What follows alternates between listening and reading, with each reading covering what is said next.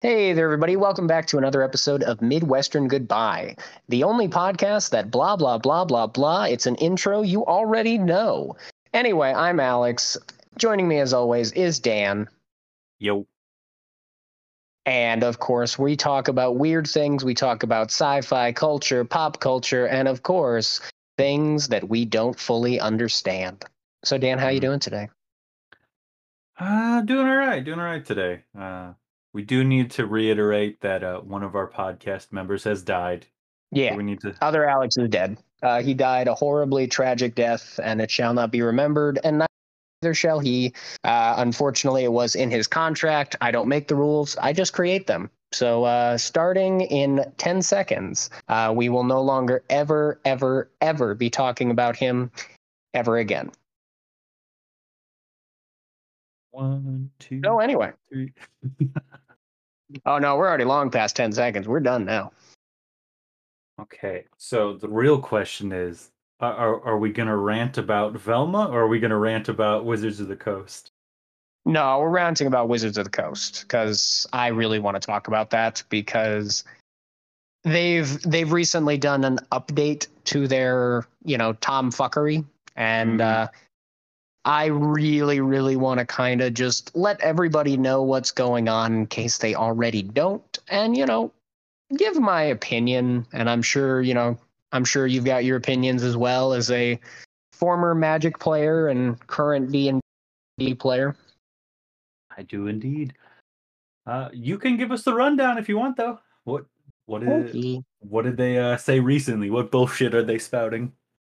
You can't start with the most recent stuff, Dan. You got to start at the beginning, My like bad, my any. bad. good kid.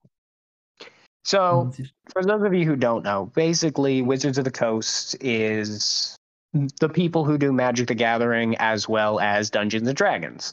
Um, one of the most, if not the most, well known and popular ways to play tabletop RPGs. Yep. So, one of the things that has been a probably the biggest cause of their success, if you discount things like, well, actually, don't discount them because things like Critical Role, things like, um, you know, um, uh, what's the name of the uh, the virtual Dimension tabletop 20? one? Well, Uh, Dimension Twenty, Roll yeah. twenty. But um, yeah, Roll Twenty, uh, things like that, as well as uh, other companies like Kobold Press um, and Mm. any other ones that you can think of that create additional content for, you know, 3.5 edition D and D, fifth edition D and D, is because of something called the Open Game License. And the Open Game License is a document that essentially states that fans, you know, content creators, uh, writers can and are allowed to create you know modules uh character classes character archetypes you know i mean pretty much anything in regards to the d&d world the d&d mechanics and it's led to the rise of d&d's popularity because it's allowed more and more fans to engage with the content that may be more interesting to them that isn't currently presented in normal D&D. So again, Critical Role is a really great example. The open game license allows them to use the D&D name. It allows them to use D&D spells. It allows them to use if they wanted to popular worlds from It allowed them to create completely original classes like the Blood Hunter, or what was it, like Exactly. the Gunsmith or whatever that Percy is. the gunslinger, yeah. Yeah, like whole like it literally now two classes that are like a foundation of 5e Dungeons and Dragons for some people. Right. So, and what that also means is that, that any kind of revenue that they would create because of that. So, for Critical Role, for example, any kind of revenue that they would get from donations, from advertisers, from sponsors, um, people like Kobold Press, when they create entire modules of campaigns and it says for D&D 5th edition. It means that that revenue you know whatever is left at the end after they pay for you know publishing marketing brand whatever it might be that's theirs, right? It doesn't go to Wizards of the Coast because, yes, it is Wizards of the Coast mechanics and classes and whatever that they're, you know, using, but it's their original work. So the open game license is fundamentally important because if you want to think about it, it's like having the uh, source code for a video game. It means that you can create these crazy imaginative mods and you don't have to worry about the company coming and saying, hey, um, either stop doing that or give us all of your revenue, like give us all your profits. Bethesda does it with Skyrim. They really don't they really don't hone in on what mods people make. You kind of just are free to do whatever you want. Right. So pretty recently, uh, Wizards of the Coast sent out a document to a large majority of these content creators for D&D. And what this document was is it was an updated open game license, which now if you kind of Google it, the abbreviation is going to be the OGL. And it was called OGL 1.1. And basically, this updated OGL was all of the worst ways that you can imagine taking that free, open, you know, foundation of success to build upon and saying, yeah, but we want more money. And for those of you who aren't in the know about how Wizards of the Coast, and you know, let's be 100% real here, not Wizards of the Coast at the end of the day, but the company that owns Wizards of the Coast, Hasbro, you know, the toy maker that nobody likes.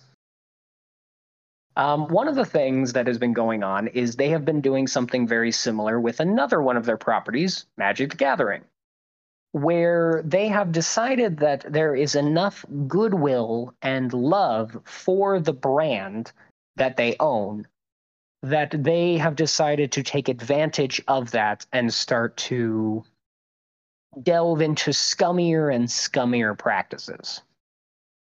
So we've already talked about, you know, the previous uh, 30th year anniversary for Magic the Gathering, which was four booster packs filled with fake cards for $1,000. An absolute travesty of a set for which Magic the Gathering has still not properly apologized. There has been no, hey, we messed up. It's basically just been, oh, well, you know, uh, we sold some. So, uh, yay, good job, us. Okay, on to the next stuff. And that's it.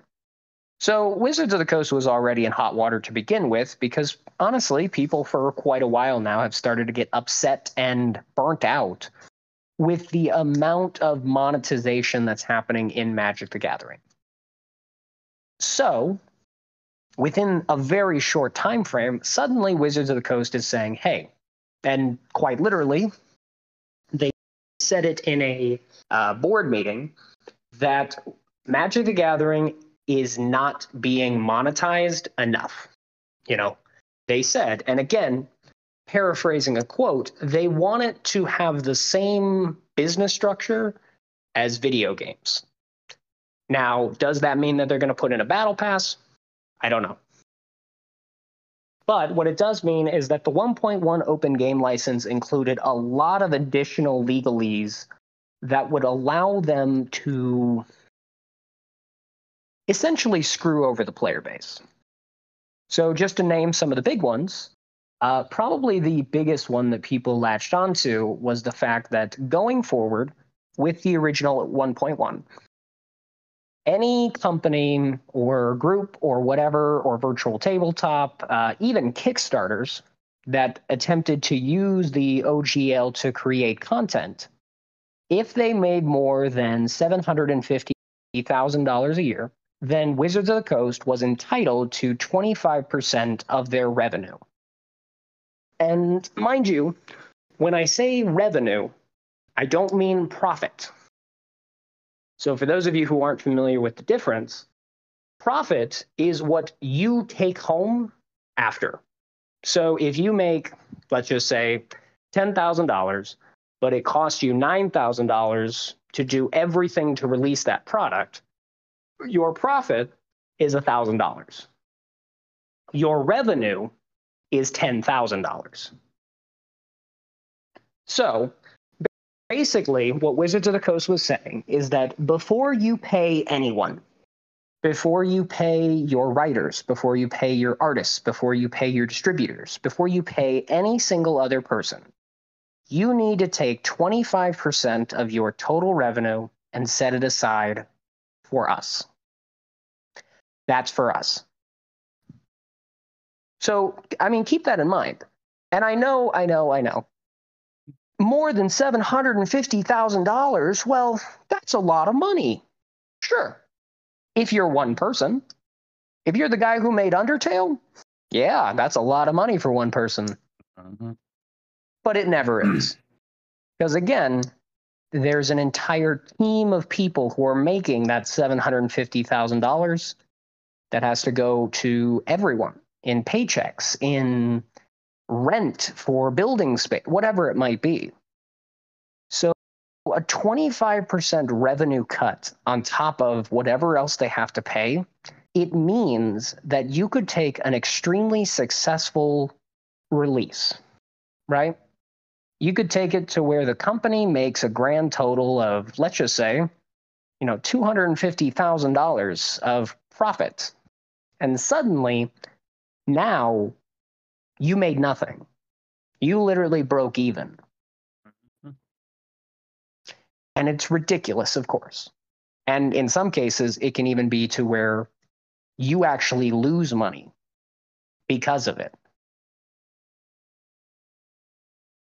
So that was a really big one. And of course, that was one of the first things that get pointed out by people, but it's a lot more insidious as well.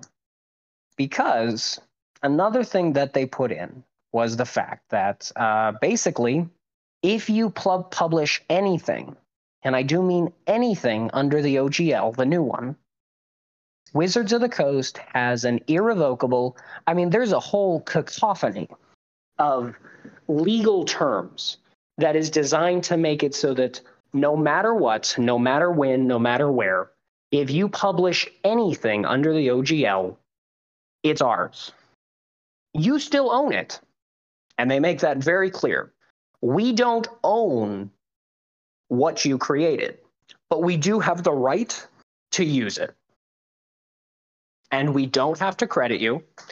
We don't have to pay you if you make a archetype for the fighter that everybody loves and let's say you do it for free let's say you just post it and everybody loves it and it becomes the most popular archetype for fighter ever that means that going forward in a future book wizards of the coast can steal it word for word picture for picture and there's not a damn thing you can do about it it's theirs So they they don't technically aren't doing that anymore.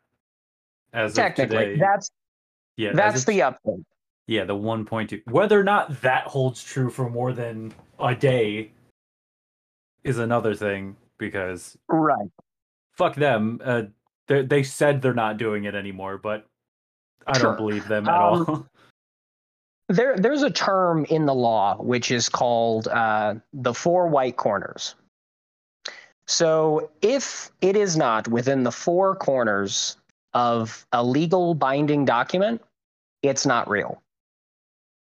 So, they can put out as many press releases as they want. They can send out as many updated, you know, drafts, which is another thing we'll talk about. Um, as many drafts as they want. But until the official documents go out that specifically state what exactly is happening, everything is conjecture and nothing should be believed. But unfortunately, it doesn't stop there. So, in addition, and this, and again, we're just bullet pointing here, there's a lot more stuff that they talk about and a lot of excuses they give for why they're doing this. And I want to be very clear these are all excuses. None of them are actual legitimate concerns, and I'll explain why. But the final one, and it is the most insidious, but it's also the most subtle, is a very small little section where Wizards of the Coast says that the OGL can be changed at any time in any way. There is nothing that you can do to argue against it. We can change it however we see fit, and all we have to give you is 30 days prior notice, and that's it. So, even if you say to yourself, you know what, that 25% revenue hit, that makes sense. Hey, you know what? If I'm making content, then yeah, I guess Wizards of the Coast does have a reasonable right to use it. It means that at any time, Wizards of the Coast can say, you know what? Uh, that 25% revenue hit, uh, it's 30 now. Uh, you have 30 days to get your affairs in order. And yeah, you're that's your new reality now. They don't they don't have to explain themselves. They don't have to, you know, justify what they're doing because they have a legally binding document that says you've already agreed to any changes we make. Mm-hmm. You can't sue us. You can't, you know, counter litigate because you signed this document. From from and the again, perspective of Wizards of the Coast, I can understand some of this. Like people like Critical Role make a lot of money off of your content. And and when I mean a lot, I mean millions and millions of dollars off of your hmm. content. Hmm. And I can understand you being like, I deserve a piece of that. But I don't understand is like go back and look at trends and see how much your sales have risen because of them. They're basically just right. giving you millions of dollars of free publicity. Yep. I don't 100%. like it's like there's a there's a point now if Critical Role was making a hundred million dollars a year, which they're not, but say they were, no. and then Wizards of the Coast is like, well, our sales increased by ten million dollars because of like the Matt Mercer effect. Then I could see them being like, yeah, you are more than profiting off of us, and we can take twenty five percent from you. But that's not what's happening. And see, here's the thing. Uh, I disagree because at the end of the day, D&D is a very loose set of rules.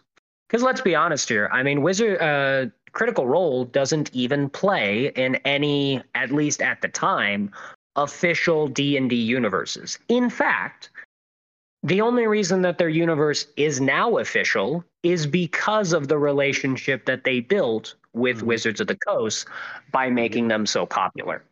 Yep. If Wizards of the Coast is so upset about how well Critical Role is doing, then quite frankly, if you want a piece of that profit, uh, they should get off their lazy asses and do the same thing. See, Are I... you telling me that Wizards of the Coast, which, mind you, is a billion dollar franchise, doesn't have the ability to find some other talented voice actors to put together an extremely high budget, like super well produced, uh, you know, live D and D show. Right. They definitely could if they wanted to, and it's also like I understand some of what Wizards of the Coast is doing, but also it's like even if you did all this stuff with OGL, all this crap and taking money and everything, you're definitely giving Critical Role a pass because if you don't, they'll just go back to using Pathfinder like they did before because right that has an open game license and it's the same thing. Like which actually leads me into my next point, which is again, if you've been living under a rock, the community backlash, not response, backlash that Wizards of the Coast has faced. So again, for those of you who are uninitiated, essentially once this document came out, and again, probably another smoking gun about it, is the fact that this document that we had access to was leaked. Because what Wizards of the Coast did is they didn't trust that people would react positively to this document. So, according to sources, they actually sent out the document to a bunch of the large content producers with an NDA, basically telling them, hey, you have, I believe it was, a week to review and sign this document. otherwise, any and all future content that you uh, publish, we're going to come after you. Oh, by the way, you can't talk about this with anybody. So the documents we have were never supposed to reach the public. Oh, yeah. But like I said, it was actually leaked. Mm-hmm. And of course, in response, Wizards of the Coast tried to lie and say, well, that was a draft we sent out. It didn't say draft anywhere. Mm-hmm. And mind you, a draft usually doesn't have a signable, you know, docu sign on it. Yeah, usually not legally binding drafts. Usually don't try to enforce those. Right. You usually don't send out NDAs with drafts either. but anyway, so basically once the community got hold of this document again if you go onto youtube right now and put in ogl you are going to find a plethora of youtubers who normally only create additional excitement and you know interest in the dungeons and dragons brand who are basically saying fuck wizards of the coast um and basically, the suggestion and my suggestion to all of you as well hit them where it hurts. You know, they don't make money anymore off of the product, you know, the physical product that they sell the books, the modules, what have you. Most of their revenue nowadays is tied up in D&D Beyond. So if you have a D&D Beyond subscription, cancel it immediately. Yep. And that's exactly what people did. Uh, Wizards of the Coast has lost an, a staggering amount of people from D&D Beyond, which mind you is a company that they only recently purchased. D&D Beyond was not created by Wizards of the Coast. It was created by fans under the OGL. Just for a little bit of added irony, So that leads us to kind of what's been happening, which is Wizards of the Coast sent out an updated 1.2 actually says draft document, which fixes some things. And basically, what it all boils down to is Wizards of the Coast is trying to backpedal at the moment. They're saying, look, guys, we're sorry.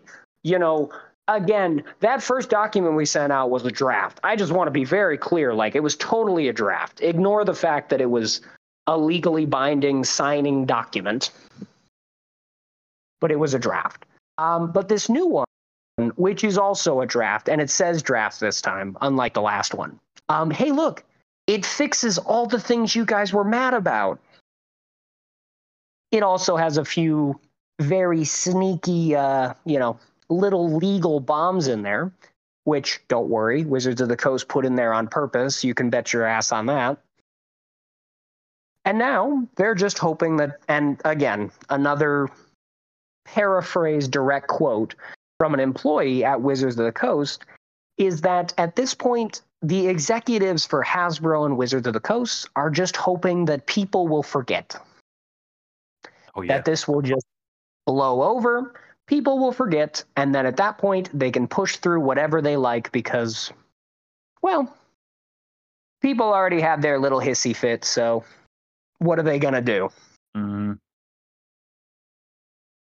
And that's where we are today. So you have this situation where, and this is again a joke you're going to hear all the time, you have this game, which at its very core is about a group of small nobodies coming together to fight an overwhelming, powerful evil that looks to smother the lands. And yet, the company that shepherds the creation of that game has essentially decided well, yeah, but the villain's right, though. Why shouldn't we be in charge of everything? And so, yeah, here we are. And, you know, mind you, I was already teetering on the fence when it came to Magic the Gathering when this news broke. because quite frankly, I'm one of the people who's getting burnt out with the endless amount of products, expansions, sets, different types of products you can buy, draft boosters, set boosters, collector boosters, uh, secret layers, extended universe. I mean, it's all just so much. And for a brief moment, I was tempted to buy their new upcoming set, which is Phyrexia All Will Be One. And some part of my brain was like, well, this could maybe just be the last one. You know, I'll just, these cards look cool. Like I could use them. This will be my last hit of crack, man. I swear. Exactly. And then this came out, and it was like a cold shower that just said, oh my God, they almost got me again. Mm-hmm. Because if there's one thing that really proves that a company, and I mean any company, doesn't give a shit about you as a person, it is the idea that they are going to try to charge you, to nickel and dime you, to use your imagination.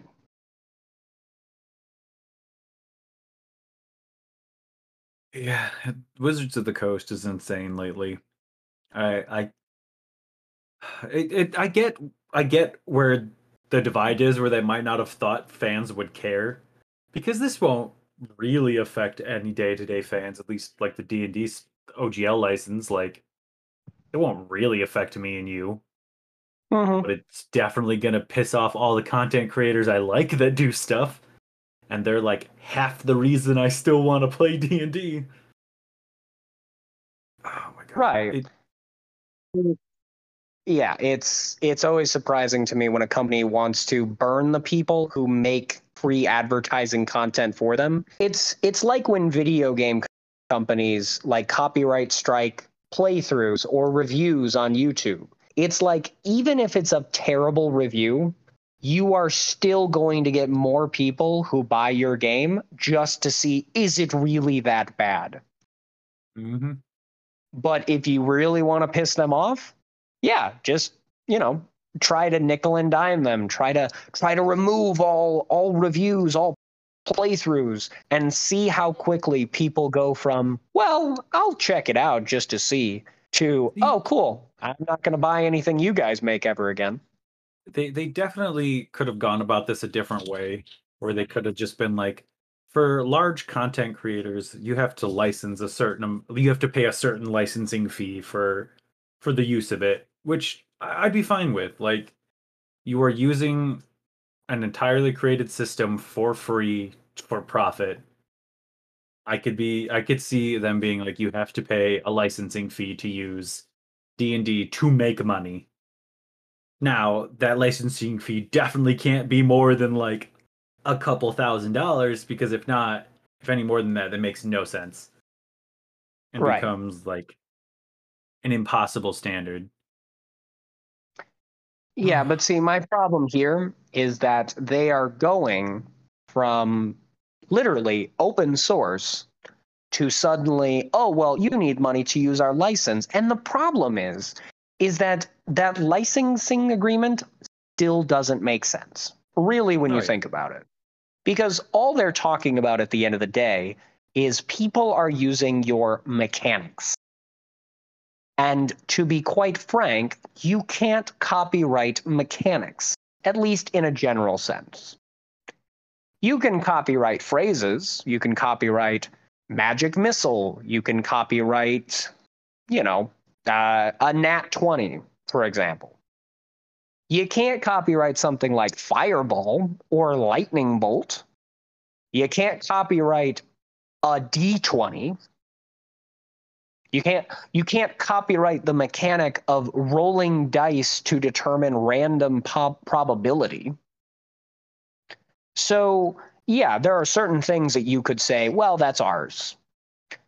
But then again, like who cares? I mean, this this isn't even Oh. the first time that Wizards of the Coast has done this. They did this with fourth edition. That's why it burned so hard. It Yep. you there was no open game license for it, even though there was for three and a half. Exactly. And here's another, you know, again, history doesn't repeat itself, but it often rhymes. Mm-hmm. Or an even better joke, history doesn't repeat itself. History doesn't repeat itself. History doesn't repeat itself. Hi, I'm history. Because yes, the one of the big deciding factors when it came to fourth edition, because fourth edition was so controversial in terms of its mechanics because of how drastically different it was from 3.5. But now all of a sudden, Wizards of the Coast was saying, "Oh yeah, by the way, um, you're not allowed to have fun. You can't make content for our shit. You can't make like homebrew stuff. Um, eat shit. This is ours. Like piss off." And the big reason why was because of Pathfinder. Because Pathfinder used the OGL to say, well, we don't like fourth edition. Well, they were just upset also about kind of what exactly was all happening at the time anyway. But yeah, they made Pathfinder. And so they're now Paizo, which is an extremely profitable company, which is also uh, planning litigation against Wizards of the Coast if it tries to touch the OGL. And much like Blizzard, when they re-released uh, what what was it? Uh, Warhammer, or Mm, uh, no, it was whatever whatever the game that like preceded.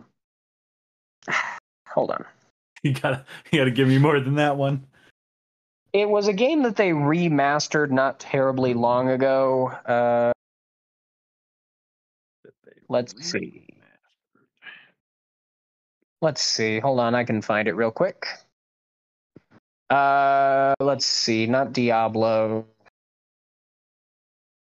Do do do. Not StarCraft. It was whatever preceded World of Warcraft, or it might have just been like World of Warcraft before it became a Oh, became you're an MMO. about the uh, yeah, you're talking about like the um Warcraft three. Warcraft three Reforged. mhm.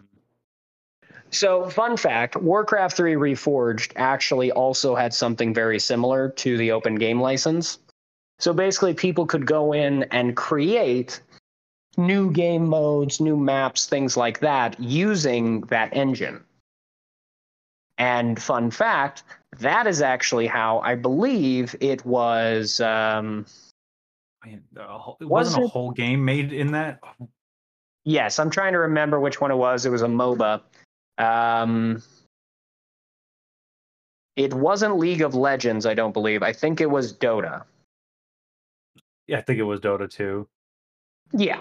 So basically, from that, Dota 2 or Dota or whichever it was spawned, which again, huge franchise, tons of money that uh, accidentally Blizzard left on the floor. And so when they re released Warcraft 3 Reforged, mind you, that game was a fucking travesty that nobody liked and was immediately bombarded with refunds. Um, but they also made sure to include that, hey, um, hey, our creative mode is still here. Um, and then really quiet, they said, uh, but if you happen to make anything that's super duper successful, um, actually it's ours. Like you don't own it, it's ours. Sorry. And surprise, surprise, nobody liked that. Little telltale box came up and said, everybody hates that. and it's it's scummy, you know. And I can see where you're coming from here, Dan. And I'm not sure if you're playing devil's advocate or what it might be. But here's the thing: I don't blame Wizards of the Coast for trying to make more money off of their own game. But if you want to do that, do it yourself Oh yeah. The, it's not it's not the it's not the creator's fault that they consistently make better modules than your team of officially underpaid uh, writers I I would they could definitely have d- gone about this a different way if it was just about making money.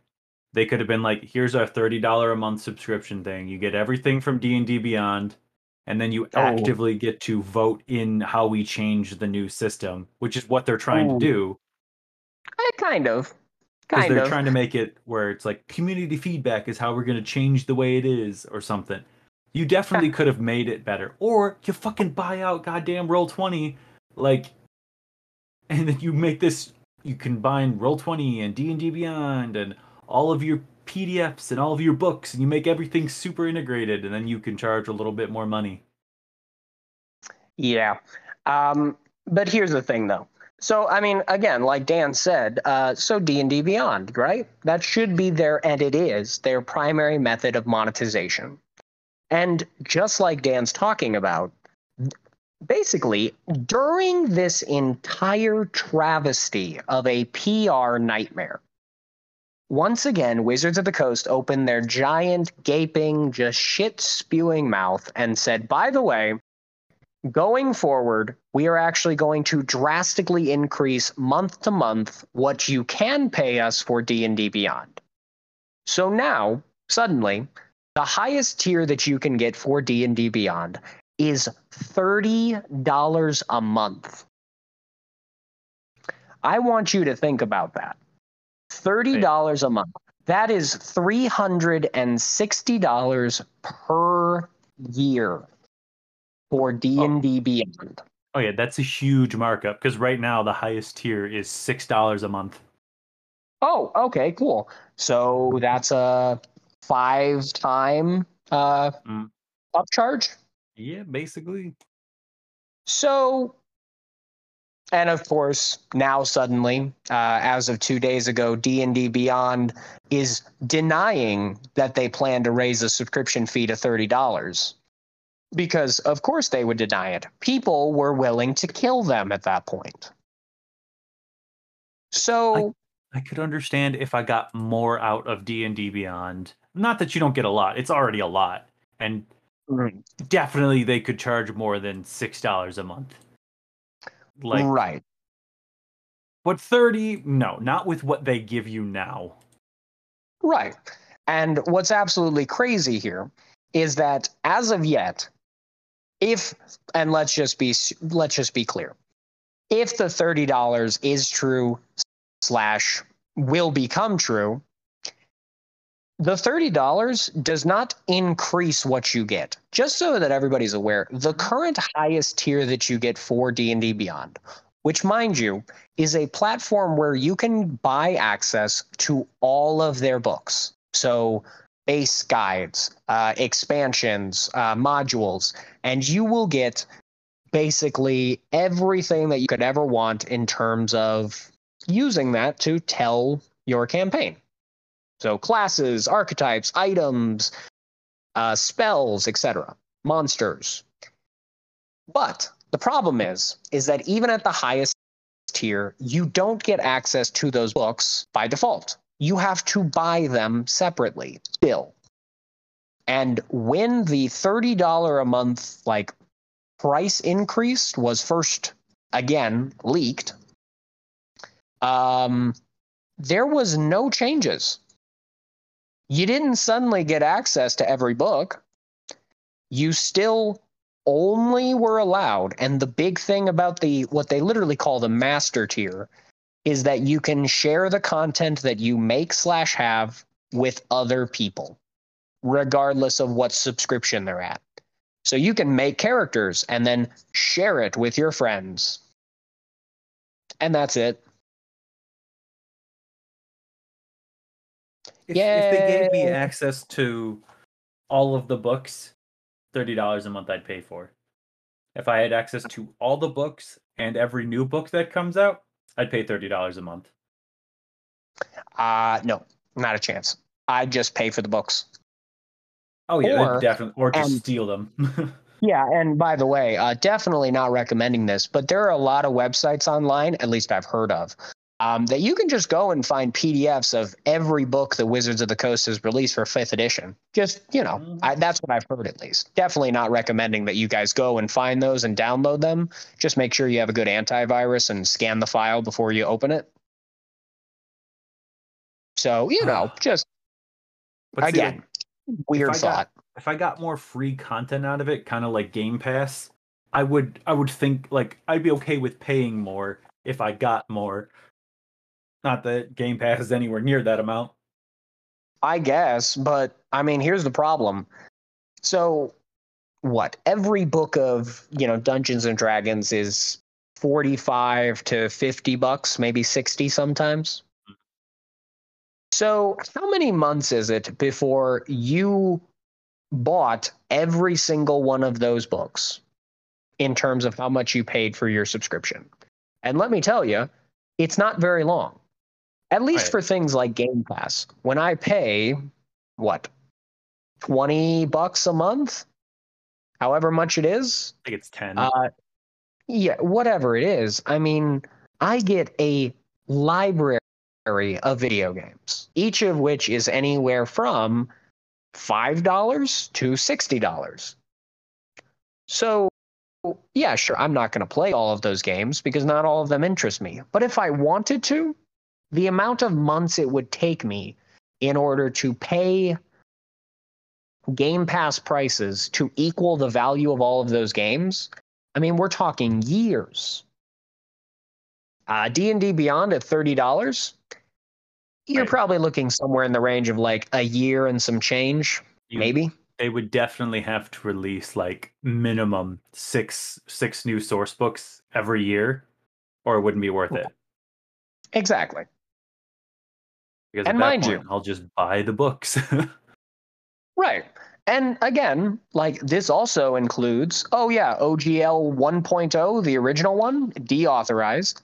Uh, fun Mhm. fact: the the base tier, which is free, by the way, or if they're not talking about the base tier, you know, uh, they're just The talking about the first. one. Yeah. Um, if you get that, if you decide to be a, a mean old cheapskate and won't give Wizards of the Coast your money, uh, you're no longer allowed to engage in homebrew content. Now, mind you, this says that it would restrict access to all homebrew content. So, you, as a paying customer, potentially for $2, if we're assuming that base is not free, um, you're not allowed to look at cool new things that other people have created. Which, by the way, they may own, but Wizards of the Coast can steal at any time. So, yeah. And then also, probably the most truly corporate thing they could ever do is at that point also Wizards of the Coast was reported to be heavily investing in AI DM gameplay. Which, for those of you who don't know, basically means that an AI would be the dungeon master for a campaign. You would not have a real human being anymore. You would have a program which is going to say, and there are trees, and there are goblins, roll initiative. I would have no problem with AI DMs if this is for a video game. Mm, Now, if they're like trying to be like, and here's our expansion for Baldur's Gate 3, an AI will take the content of the game and make a new campaign for you. Mhm. I'd be fine with that. but if I'm logging into Roll20 and just an AI is now being the DM, the first off, that defeats the whole point of playing D&D. Right. It's like, also, I'm not going to pay whatever exorbitant price you want me to pay for that. Oh, yeah. Because I can go And pay an worry. actual human being to be a DM for me. That's a job. Yeah, and it'll cost probably less than 30 bucks per month, especially if you've got like four or five players. Mhm. Um, but don't worry, um, people got pissed. And reportedly, as of so far, all of this has lost Wizards of the Coast more than 40,000 subscriptions to D&D Beyond, which means minimum, minimum, if we're talking about the $2 per month tier, if that's everybody who canceled, that means per month, Wizards of the Coast has lost $80,000 minimum. And every single penny is deserved. Yeah. I mean, so many people uh, like, and so many content creators got rid of their stuff. Um, what's Mhm. his name? XP to like level twenty or something. I forget what his uh, what his uh, channel name is, but he just posted like on YouTube. It's like, "Yep, I canceled my shit. You should do the same." Hundred percent.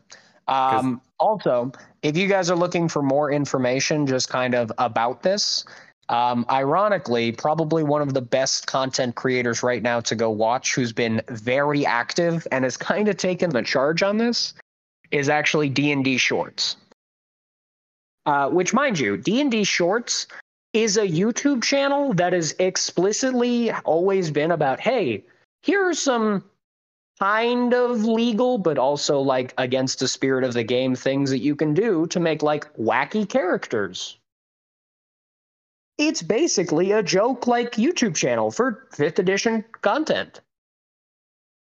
And yeah, he's basically the one who's like, yeah, so uh, here's all my sources. Uh, here's why you should cancel your subscription. And also, one of the most important things that he's keep that he's kept saying, and what that I am going to say here, is do not at any point think that you've won, no, matter what Wizards of the Coast does, until they give us exactly what we're supposed to have. In my mind, the only real solution is that Wizards of the Coast just says, you know what? Fine. We're not going to touch the OGL. We'll stay with 1.0. Because there were ways to do this where they could have made additional revenue off of people using their license. There is. I agree with you, Dan. Um, they could have done what you said with basically like a licensing fee, like something. But at this point, I would rather Wizards of the Coast burns to the ground than any content creator continues to capitulate even slightly. Even with all the things that 1.2 basically doesn't actually do. Because, mind you, 1.2 does nothing. It it basically changes nothing about the original open game license. And yet, it makes sure to say, like, hey, um, there are some things, you know, that uh, we are going to have to change because we want to make sure that inappropriate content isn't being made using our system, which, by the way, they already have a method to prevent that. Just saying. So, yeah. Hey, it's fine. So- Whatever choice Wizards of the Coast decides to do, D and D decides to do, it changes nothing for me personally, because I'll still just not pay for stuff. Mhm. Like, like I have I have zero intention of when they bring out the next, uh like oh D and D one or whatever the hell they're going to call it, of paying for it because they're definitely going to make it digital. So I'll just get it for free. Hundred percent. Like- There, there was there was a universe where I was going to, like when it was first announced, I was excited. But now, no.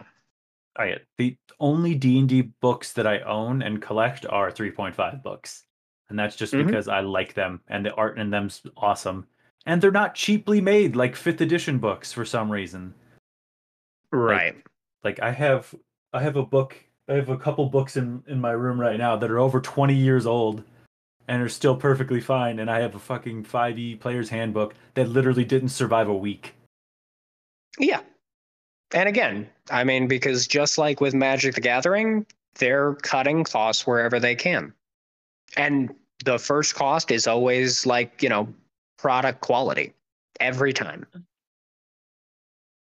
Yeah. And I mean, mind you, it doesn't even stop. Like the problem is, is that even 1.2, which mind you, again, a lot of, and I mean this in the nicest way, um, a lot of the dumb people aren't realizing is that 1.2 has plenty of little legal loopholes that they plan to use, even if this is the final document. Uh, so, for example, in case y'all didn't know, uh, if you're a creator using the Open Game License 1.2, you waive all right to participate in class action, collective, or joint action lawsuits. Mhm. You are not allowed to create a party to fight against the bad guy. You have to solo him. And let me tell you, when Wizards of the Coast sign like shows up to the courtroom with their high-powered lawyers, each of which, you know, is paid like probably buco buco buco bucks, um, your guy that you found, like your local attorney, ain't gonna cut it. Oh no. But but Wizards of the Coast does want to make sure that you know that they can take legal action against creators individually uh, at any time for any reason that they deem violates any clause of the OGL. So yeah. And then also what you were talking about with like the virtual tabletop, like you know, roll twenty and things like that. Mm. Um, mind you, the OGL like 1.2 it actually has a separate a separate document that specifically talks about and quote the virtual tabletop policy Mm. and here's the thing and again i'm just reading from people who have a little bit better understanding about you know how they might use this to their advantage. The document that it's talking about because mind you it's referencing the virtual tabletop policy. It's not technically part of the ogl 1.2 um, because it's a policy, it can be changed without altering the terms of the 1.2 OGL. So, if they decide in the future that virtual tabletops other than D&D Beyond aren't okay anymore, um, at any time they can change the policy and now suddenly Roll20 is an infringement of their open game license. Specifically the policy that is referenced in the OGL. Oh, that's awful. Yeah. And mind you, this is all a culmination of if you're ever wondering why it is that websites like Roll20 and all of these video games that you can get that basically do virtual tabletop have so many features and like extra things that they do and yet D&D Beyond which is now legally owned by Wizards of the Coast still doesn't have its encounter builder set up properly. It's still in beta. Yeah, it's so dumb. Right. The reason why is because Wizards of the Coast plan right now is to destroy every other option so that much like the Madden and FIFA games, if you're familiar with the sports games, you know, on the video game side, um, they don't have to put in the work. Oh, you don't like it? Okay. Uh, where else are you going? Uh, roll 20, we just we burnt that to the ground. Sorry. Mhm. Hey, So, that's another yeah. thing. If D&D wants to pull that shit, I will sit in a Discord call and play Theater of the Mind. We'll put on 100%. we'll put on cameras, face them at where we roll dice. Done and done. Yep. And again, um, I want to be super duper clear about this so that everybody understands. D&D, Dungeons and Dragons, no matter what edition, is not tabletop gaming. There are hundreds, I would be willing to bet, hundreds of other systems that use all kinds of different dice, different rules. And if you don't even want to go that far, you can just go to Pathfinder. Um, Stop stop playing D&D. Play something else. It's still D&D, just don't actually play D&D. Play Pathfinder. Play Dungeon Worlds. Play uh, any of the uh, White Wolf games or um, I mean Fate Core. You could I mean hell, go play GURPS. Like if you're really hurting, go play GURPS. Just pick up one D20 and go play Save the Princess. Exactly. D&D is not the be all end all. The only reason that it's so popular right now, and again, we're all coming back to this, is because the open game license allowed things like Critical Role to exist. And I promise you, right now, Critical Role, if they, because right now, their current season would still be under the previous open game license.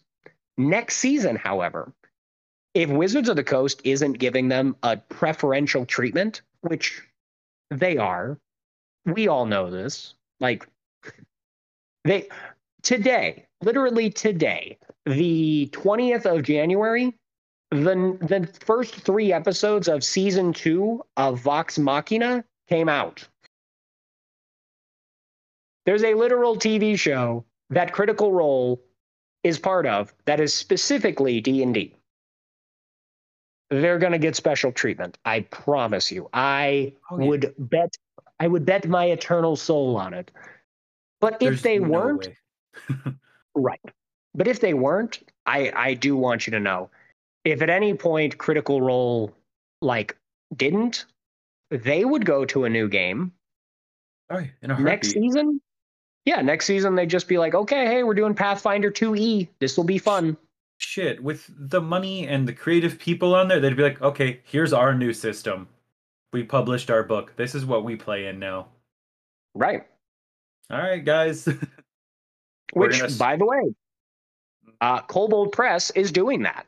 They're making their own uh, game. Good for them. Yep, which is the exact same thing that happened when Wizards of the Coast tried this before, which is why Pathfinder now exists and steals money from D&D's possible revenue. Oh, yeah. So, yeah, um, if you can't tell, I'm like really incensed about this because I was already mad at Wizards of the Coast, but now I'm just extra mad at them. They they are destroying uh, the foundations of uh, of these two entities, Magic the Gathering and D and D, that that are these these these biz, these things are what 30 40 years old maybe older than that now and Mhm. they're they're just ripping them apart and they're just like okay keep tearing at it until we get more money out of it Right. which is I get it from the business perspective, but you were also you're you're destroying your community, and eventually people are just going to start leaving your businesses in droves, kind of like they did with um, not Bethesda. What's the what, what who are the people who uh the the company who originally made Dragon Age, were like all the yeah Bioware, where BioWare. all the people quit because they kept being greedy and awful Yeah. you're kind of gonna have that happen. Like, I, I, I wouldn't be surprised if like someone say like Chris Perkins inevitably leaves Wizards of the Coast because he's a big deal there and also a big proponent of like D and D. Mm-hmm. And I mean, he's not said anything about the OGL because he's not stupid. He works for Wizards of the Coast. Right. But like, still, like, I wouldn't be surprised if someone like him is just like, you know, what, this is fucking stupid and just leaves. Yeah. And I mean, at the end of the day, it's not like other companies wouldn't gladly take him. Oh yeah. Paizo would be there the moment that he walks out the front door, being like, "Hey, uh, would you like a raise?" Uh, He was literally the figurehead of Dungeons and Dragons for like 10 years. Right. He he hosted their he hosted and DM'd their version of like Critical Role Acquisitions Incorporated at PAX Live for like 10 years. Right. Well- and mind you, I want to be like, think about that. They had their own critical role. And instead of building on that, instead of, you know, diversifying and making it like the best experience possible, at a certain point, Wizards of the Coast just gave up. They were just like, ah, whatever, who cares, right? Like this, oh, these these live action like uh, role playing games, yeah, that's never gonna that's never gonna catch on. Yeah, they they did a couple more after him and I haven't really seen any new ones after that. But if you ever do want to experience Acquisitions Incorporated, just go to Penny Arcade TV. They still do it. The two main Yeah. guys, they still do it all the time. And I don't believe they have any association with Wizards of the Coast. Right. And I mean, and again, you know, you can eh, no again, I say this all the time, but it's because it's true. I mean, no one's actually listening to this, but for those of you who want to argue that oh, Wizards of the Coast has changed, you know, they oh, they even said that 1.2 they want our feedback. Um, just so you know, anytime a large cor- company tells you they want your feedback, it's because what they do is instead of you sending millions and millions of you know emails and letters that they have to sort through and you know it takes up time and resources. Instead they create a really like convenient easy digital way for everybody's opinions to be collected together. And much like the scene in The Simpsons where Homer, you know, takes it to the complaint box, um, all of those ideas and opinions, uh, they go into a big digital fire called the uh, the trash. Oh yeah. They don't read them. They don't care. The only reason that Wizards of the Coast changed 1.1 to 1.2 is because their bottom line was hit. That's it. People could have complained all day long, and if and if nobody canceled their D and D uh, Beyond subscription, they would have said, "Hey, uh, time's almost up. We need you to sign those documents." And th- this is what I like about this community versus like kind of like a uh like Bethesda or like the Activision community where they talk or the, like the people in it talk a bunch of shit but then they keep buying stuff. Right.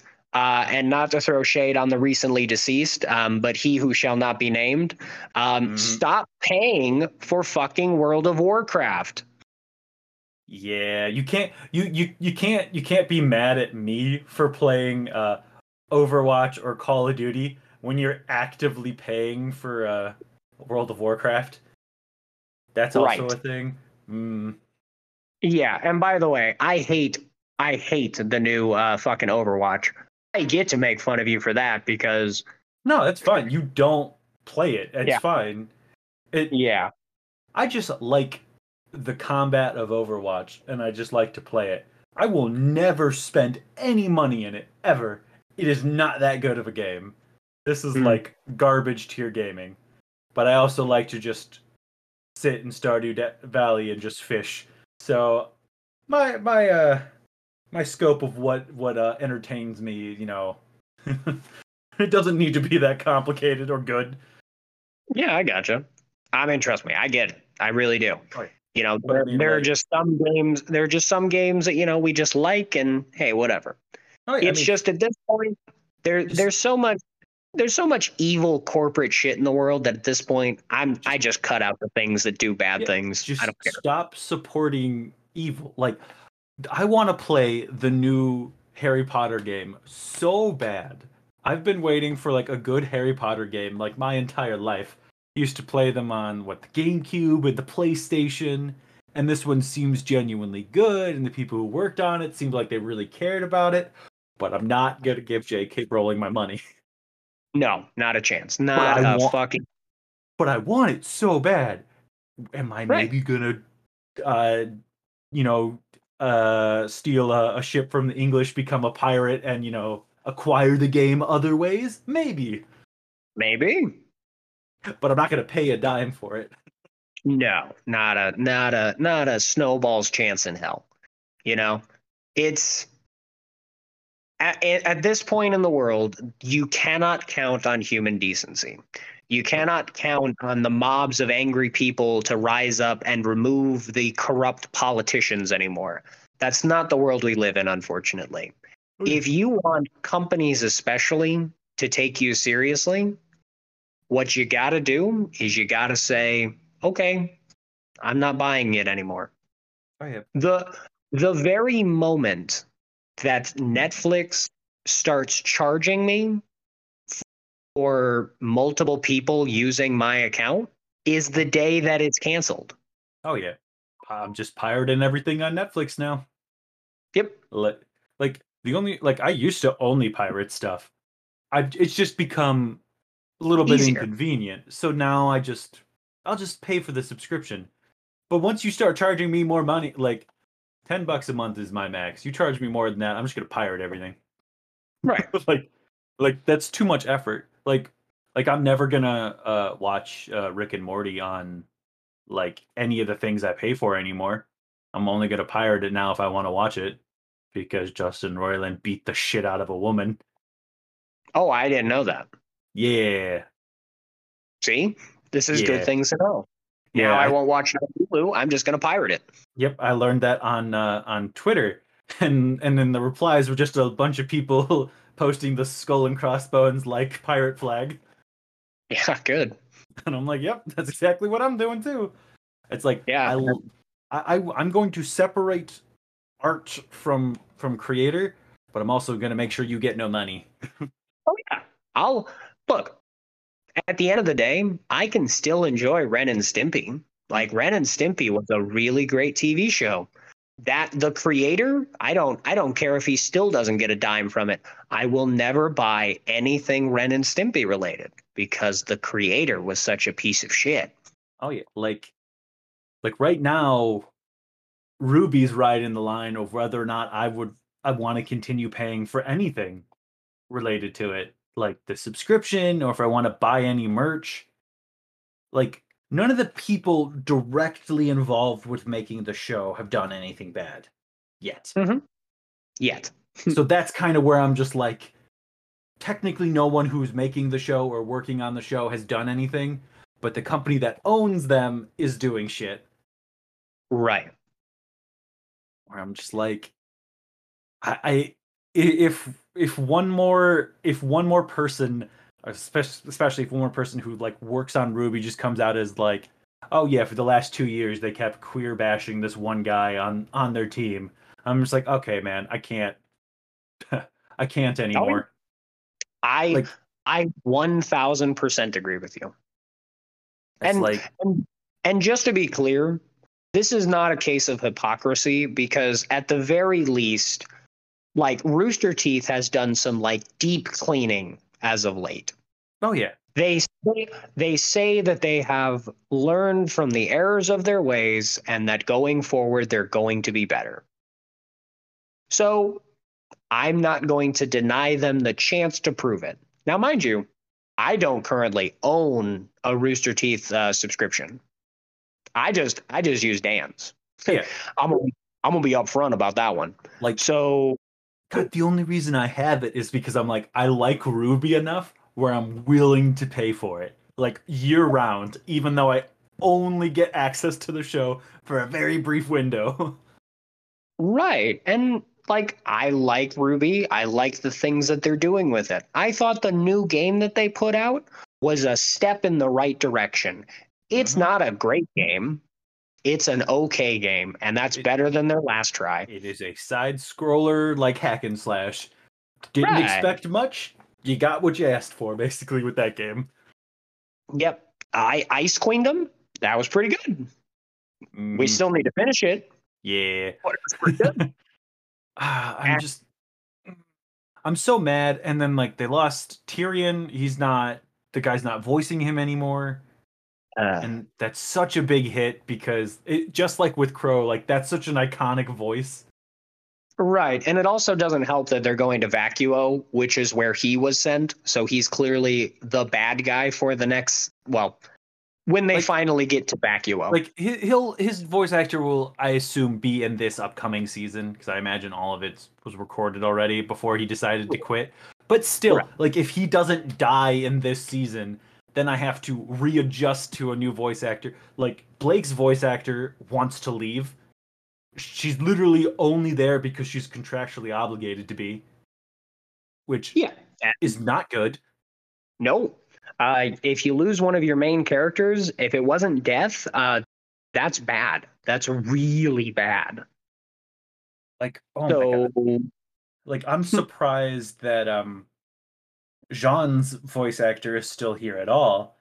Because he definitely was like the kind of guy who wasn't for like any of that type of shit. Like he left Rooster that's- Teeth forever ago. yeah, that's the Like- thing, though. He's he's already gone from Rooster Teeth. He's only part of the animation now. Yeah, which is why I'm like I'm still surprised he's like still voice acting. Mm. Like instead of just being like, you know what, fuck it. But I don't know. It could be money thing where he still needs the paycheck, or it's just like I don't want to break the contract and get sued. Could be. I mean, again, at the end of the day, it's you know, Rooster Teeth is on a already slippery slope, and there's only so much goodwill that I can give, and the only reason that I can give as much as I've given is because at the very least you've said, look, we fired out like pretty much all the people that were directly involved. We're gonna try again, just you know, and again, I'm not currently giving them any money, so if they want to try again, I'm at least willing to watch your content through semi legitimate means. But Blizzard, Blizzard has already proven that they don't give a shit about you.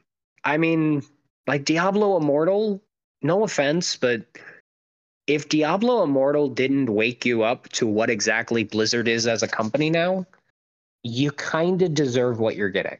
Like, I'm going to be completely honest with you. You're in an abusive relationship and you've just kind of accepted it. So, like, good luck. I wish you the, I wish you as good as you're going to get. Um, BioWare is also on a slippery slope because it's not really BioWare anymore. And from what I saw of their new Dragon Age like TV show that they just released, the animated Absolution, boy howdy, that better be the best Dragon Age that's coming out pretty soon. Because otherwise, bye bye BioWare. Oh yeah, I, I if if they screw up Dragon Age, I'm never touching another BioWare thing ever again. Yeah, no, it's not worth it anymore because they just don't care. Like uh, me personally, if this Bioware, uh, not this Bioware, this Dragon Age game could be great, and then they could fail in every other game franchise that they make. As long as they keep making good Dragon Age, I don't care. To me, hmm. that's that's the only thing that keeps me even attached to Bioware. I don't care about anything else they make. Ah, but that's only because you haven't played Mass Effect yet. At least the good ones. Yeah, but I, I, I need I need I, let me let me find out if this new game's going to be any good before I even pick up another one of their games. Granted, entirely different team made those. Those people aren't even around anymore. True. But yeah, I mean, and I've been saying yeah, I mean a lot. Um, it's really just a case of Wizards of the Coast has burned through all of their goodwill already. And it really does suck because and and it's so weird because at the end of the day it was just some some of the most bizarre announcement planning i've ever seen. How how do you go from oh hey uh, because of what we did with magic the gathering our stock plummeted. Should we still tell people about like the new open game license for d&d that other beloved franchise? And somebody legitimately he said, Yeah, yeah, now's the right time. Do it. They thought everyone would be too busy watching The Legend of Vox Machina to pay attention. Well, no, because that only came out today. yeah, that started. they, clearly clearly didn't understand. Uh, I mean, it's it's just it's just mind-boggling. Like, I I understand that Hasbro is an evil company, but like Oh, there. If I hadn't already uh, bought um, Baldur's Gate three, I would be questioning whether or not I should. Oh, oh, thank you for reminding me. Um, hey, everybody who's not listening to this, but definitely should be, don't go watch the new D and D movie. Don't. No, there's no excuse. No, there's no but, but, but. Oh, no, I'm no. definitely pirating that movie. 100%. You want to know why? Because if you go see it, all you're telling Wizards of the Coast is that they are allowed to treat you like shit. And as long as they occasionally put out something good, you will forgive them and give them money. Don't do it. Let the movie burn. You can still watch it. I mean, hell, wait till it comes out on DVD. Or even better, uh, I actually recently found this out. You can mm-hmm. even still go see it in theaters. All you have to do is wait until it's been in the theaters for like three, four weeks, something like that. Mm-hmm. Because at that point, the like the company that made it, most of their product, like their uh, profit, has already been made. So any additional showings past a certain point, the movie theater makes like 80% of that revenue huh. of that like ticket instead of the other way around. I'll just go watch and, it the way Eddy Burback watched Morbius. I'll buy a ticket for a better movie that's in theaters, give them my money, and then just go sit in the the Dungeons yeah. and Dragons one. Right. And again, like if if you're ever curious about when that timeline is, by the way, um, you can just call your local movie theater and I promise you, they're going to be more than happy to tell you when to go see movies where they're going to make a bigger profit. I promise you they will. Definitely. So, yeah, don't, if you haven't already, don't buy Baldur's Gate 3. If you haven't already, don't pre order tickets to the new Dungeons and Dragons movie. Trust me, I want to see it. I want to see it so bad. I want to see it in fucking IMAX, but I'm not. I'm gonna go see it either like the last week that it's in theaters, or I'm gonna pirate it. The company needs to feel the pressure of what they do, what they did, and actually rectify their mistakes before you can start handing them money again. Exactly. Or, or nothing changes. Exactly. I'm really glad that you said that about Baldur's Gate because I almost forgot about the movie. Oh yeah, it it the the movie and the video game like the video game really I was thinking about that a lot lately because there's been a lot of there's been a couple updates this this past month. Mm-hmm. And I'm just like if I didn't already own this, I probably wouldn't have bought it. Oh yeah, just no. because of all the shit they're pulling. Like there the game's during uh, beautiful. I love the game, but it's what it's attached to now Right. is the It's- problem. it's quite literally 5e the video game. So yeah, Just you- if you buy it- paladin in. if you if you buy that game, all you're telling Wizards of the Coast is is hey, all that bad shit you did, it's okay because you made one good thing. You're okay, Wizards of the Coast, and they're not. Uh, they deserve to burn if they want to go this way, and I'm more than happy to be one of the people holding a torch. Hmm? So, like, just We can show them Just what be some better. old-fashioned, uh, mur- good, uh, good old murder hobos are like. Yeah. As it turns out, the people who coined the term rules lawyers, uh, they're pretty good at sniffing through your, uh, you know, your shit that you're homebrewing. So, Oh, yeah. Like, like I've seen everywhere on uh, Twitter and Reddit. Uh, Brennan Lee Mulligan was right. The true, uh, the true enemy in D and D is capital capitalism. Yeah. And yeah, it, now more than ever. Yeah. and by the way, I can't wait until their new season where they're just like, oh yeah, by the way, guys, um, so we're not using fifth edition anymore. Uh, we're gonna switch over to this. And Oh. this there's a thing that he's doing with uh with Lou Wilson, Aabria Iyengar, and one or two more people who I can't remember the names of, where they're starting their own like D and D thing, like their own D and D campaign that's like not going to be on Dropout. I think they're only posting it on like Patreon or whatever, but it's supposed Okay. to be longer, more flushed out, like almost Critical Role e, where it's like here's a whole year worth of content for this campaign okay, from the looks of it because it's like yeah you could tell a great story in eight episodes like he does for dimension 20 but i have to imagine that like at some point you're just like but yeah i want to like do a really long one with the people i like to play with the most yeah, so that's Which, definitely a thing i'll be paying for that that has to sting a little bit. Where it's just like, here is this game where I'm gonna put in all my effort, and you're not invited. yeah I, I mean I mean, I'm sure, I'm sure for some of them it's legitimately like a time constraint thing, but you know, at the same yeah. time, it, from my understand like uh, it's it's they're kind of like doing it kind of like a company thing too like it's its own thing so everyone that's involved i think has a stake in it. Oh, okay, gotcha, gotcha. oh yeah. Uh, it's called worlds beyond number. Hmm, okay, ah uh lou uh uh oh nope those are uh twitter names that doesn't help me you can't you can't let's see who's in this uh okay lou wilson uh brennan lee mulligan aabria iyengar and erika ishii okay. Hmm, uh, lou interesting. wilson my favorite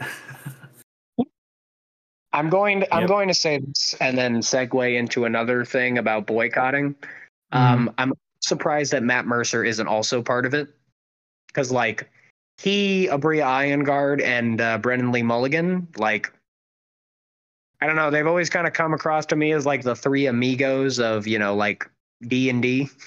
I it, they definitely seem like it, especially from like the like live stream things I've seen them do together. It it Right. has to be because he just does not have the time. He's Oh, making 100%. TV shows. He's DMing. He's he's Voice I don't- acting, yeah. I don't remember if he he's some he's some high level in the company. He's not like the CEO or whatever, but he still does a lot of shit. Yeah, yeah, hundred percent. I mean, it's um, like and also, oh, go ahead. or it's like the rest of these people like they do they work usually for like comedy things do d&d as part of their job or have like one other job like i think lou wilson is the only person on the like this list of people that has like an actual job. Yeah, that's like not i play video games and write sketches for fun. Like he works for uh, jimmy kimmel. Yeah, which crazy by the way. That's so good, awesome for him. oh yeah it's the only reason why i watch the intros to jimmy kimmel. Then i turn it off. Um, but also like that other segue that I was talking about. Mm, Um, if uh, Wizards of the Coast does push this through, um, and Critical Role doesn't speak out against it, I'll also boycott the shit out of Critical Role. oh yeah No offense. I I understand. I understand. Like they've got a good thing going. I really, really do. And mind you, even as I boycott them, I will legitimately wish them success because they're just doing what they have to to make sure that they can pay their employees. But it's still not right. And I would hope that Matt Mercer and whoever like the decision makers are for Critical Role will say, "Hey, uh, thank you so much for like you know the relationship we've had. Um, we're actually going to be switching over it. So, good luck." it i i understand they have to keep their mou- their, their business so they're not going to fuck themselves over but eventually they have to say something Yeah, eventually. And mind you, I'm pretty sure. So there was a tweet which, in a very nice way, basically said, like, hey, uh, what Wizards of the Coast is doing is wrong. And, like, you know, D&D is for the players, by the players, you know, blah, blah, blah. And Matt Mercer, specifically from his own Twitter account, liked that post. So, again, no vocal support because yes, I'm sure I'm sure that they have in their contract that they basically aren't allowed to, you know, talk about all this controversy. Um, but yeah, you're right. At some point, they have to say something because if they don't, that looks worse than anything they could say. But yeah, uh, any other thoughts from you, Dan? I know that I've uh, this actually kind of turned into another one of my ranting videos, so I apologize. you're good you you have more of a not a care but more Investment? more, yeah more of investment i don't play d&d or magic anymore so like Well, you you don't play D and D because you're you just won't go out and find people to play with. No, making friends is hard. I'd rather my friends just invite me to stuff. Uh, Ah, of course. hey, it usually works for me. oh, which Uh, Mm. but any other uh, any other thoughts for you since we're uh, coming up on an hour and a half? uh, fuck Wizards of the Coast. Uh, fuck Disney too, I guess, and fuck China. Oh yeah, hundred percent. Uh, the only reason I still have Disney Plus is because it comes with my phone subscription. There's things I really want to want to watch sometimes. Again, I would not pay for Disney Plus, Hulu, whatever, uh, if it didn't literally come with the bill that I pay for my phone. That's it. Mm. I would pirate it one hundred percent. Otherwise, true, true, true. Okay, we should end it here. yeah. Well, everybody, thank you so much for joining us for yet another Midwestern goodbye. Unfortunately, uh, it's getting pretty late, and whew, I gotta be heading out. So I guess we'll see you all next time. Okay, bye bye. I don't know what that was, but bye bye. Next time on Dragon Ball Z. Frieza defeated. Bye.